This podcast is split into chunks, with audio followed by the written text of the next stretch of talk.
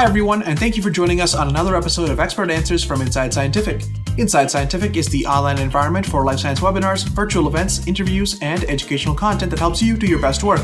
Today, we are joined by Rob Grange and Matthew Borkowski. Rob is the Associate Professor in the Department of Human Nutrition, Food, and Exercise at Virginia Tech. Matthew is an Engineering Sales and Marketing Manager at Aurora Scientific, a company known for their solutions in functionality of muscle physiology, material science, and neuroscience applications.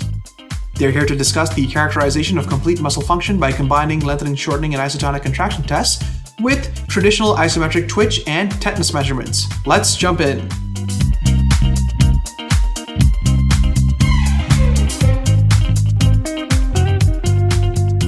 Brian McIntosh uh, asked during registration uh, how to control length of the dual mode lever system. Matt, perhaps you can take this one.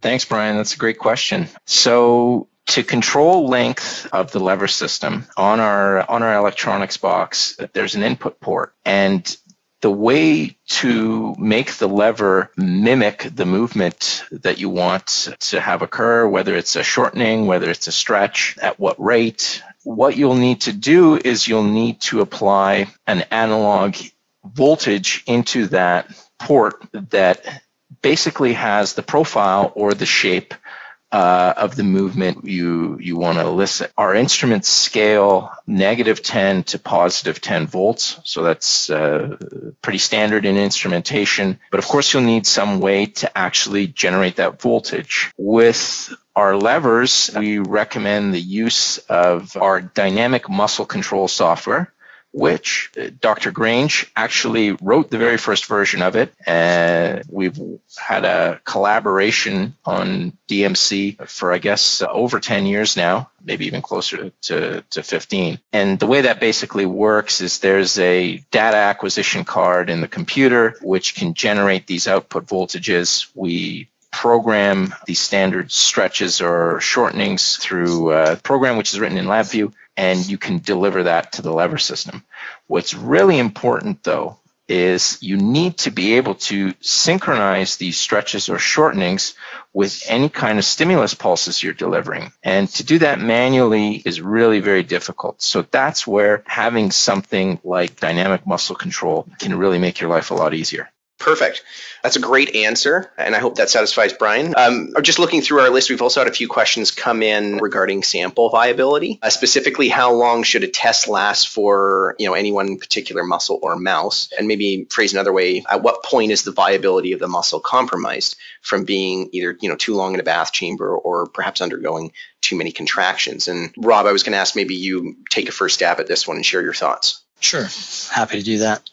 So I think without going into too much detail, viability of the muscle tends to be better if the temperature is lower. So we typically use 30 degrees, but other individuals use 25 and sometimes even 20 degrees. Of course, the colder the temperature, the further from physiologic temperature you get. Another important consideration is the assays that are used. You can't do every assay on every muscle because the uh, the muscle just cannot handle it.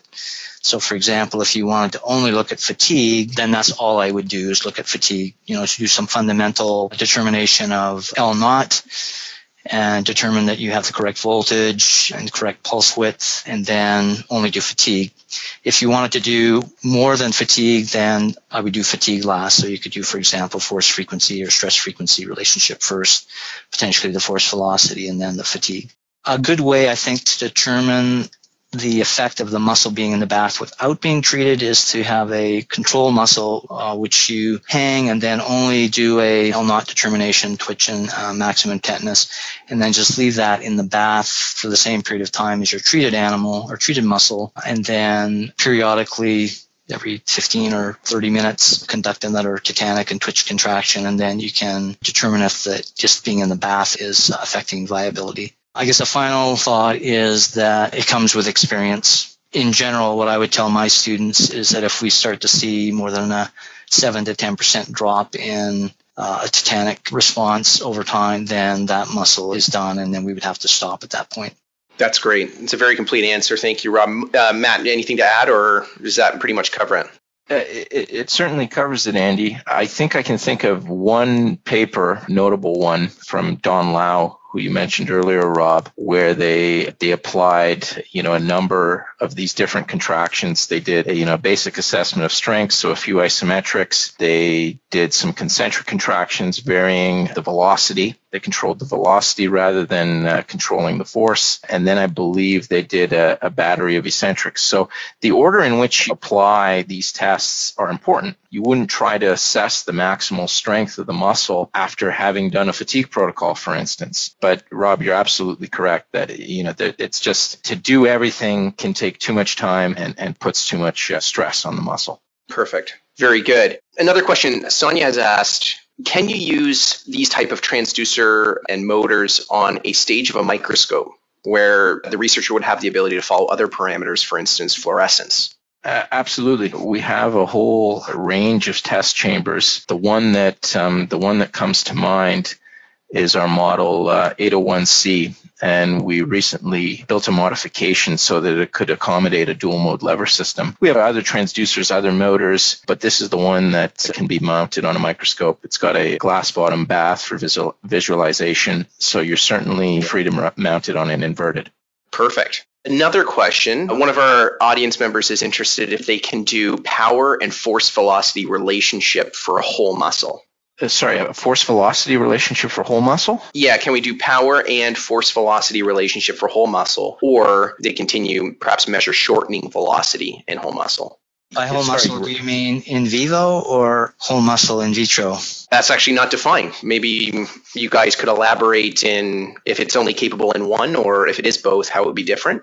You want to go first, Matt? Sure, you need velocity obviously to define power. Certainly, it's done uh, in vitro in mm-hmm. whole muscle. I mean, I mean, I think Rob, you you demonstrated it uh, in a few slides earlier on in your presentation when you were comparing EDL and Soleus. I can certainly think of you know several several papers and journals where it's been done.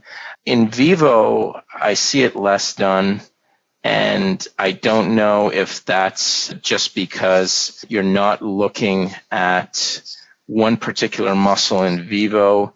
Rather, you're looking at the aggregate group of muscles. Mind you, I don't see why it wouldn't be relevant. You know, physiologically speaking, our muscles, you know, are not working as, you know, individual units. They're working in groups. Certainly, I don't think it would be something that is, you know, not relevant. Mm-hmm. Mm-hmm. Rob, do you have anything to add? Yeah, I just just wanted to clarify that you don't do a force velocity and a power assay. You, you actually do the force velocity assay, and then from that you can determine power. So if I didn't make that clear in my presentation, I apologize. Okay, very good. Another question, referring back to the stretch protocols that you discussed, uh, Rob, could this type of test be used in smooth muscle and or cardiac muscle?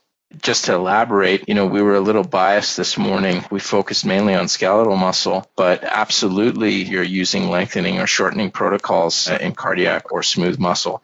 They're different. The parameters of the protocols are different. But if we take the example, you know, of our own heart, it needs to uh, squeeze to pump blood through your body. You know, we're interested in how the the performance of the heart, how much work it's able to do, how much power it's able to generate. Certainly, a work loop protocol is something you'll probably hear a lot about if you were to do uh, were to look up papers describing functional testing of, of heart muscle. The velocity of, of shortening is, is something i can think of you know a few examples of in, in smooth muscle. So absolutely these apply to to the other muscle types aside from skeletal Great. And actually, as an extension of that, so obviously physiological relaxation, and I, I think the indication here is looking at measurements like tau for cardiac muscle. This would be, at least in some way, a possibility with specific setups that Aurora offers. Is that correct? Oh, sure. I mean, I mean, tau Tau is, is something that is quite similar to Rob, I think briefly in some of his earlier slides mentioned half relaxation time. You know, it, it's something that is similar or analogous uh, to that in cardiac muscle.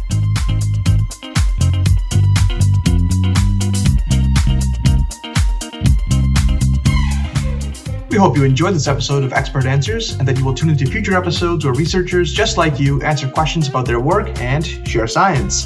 For the full webinar, please see the link in the description. Don't forget to subscribe, and we'll see you next time.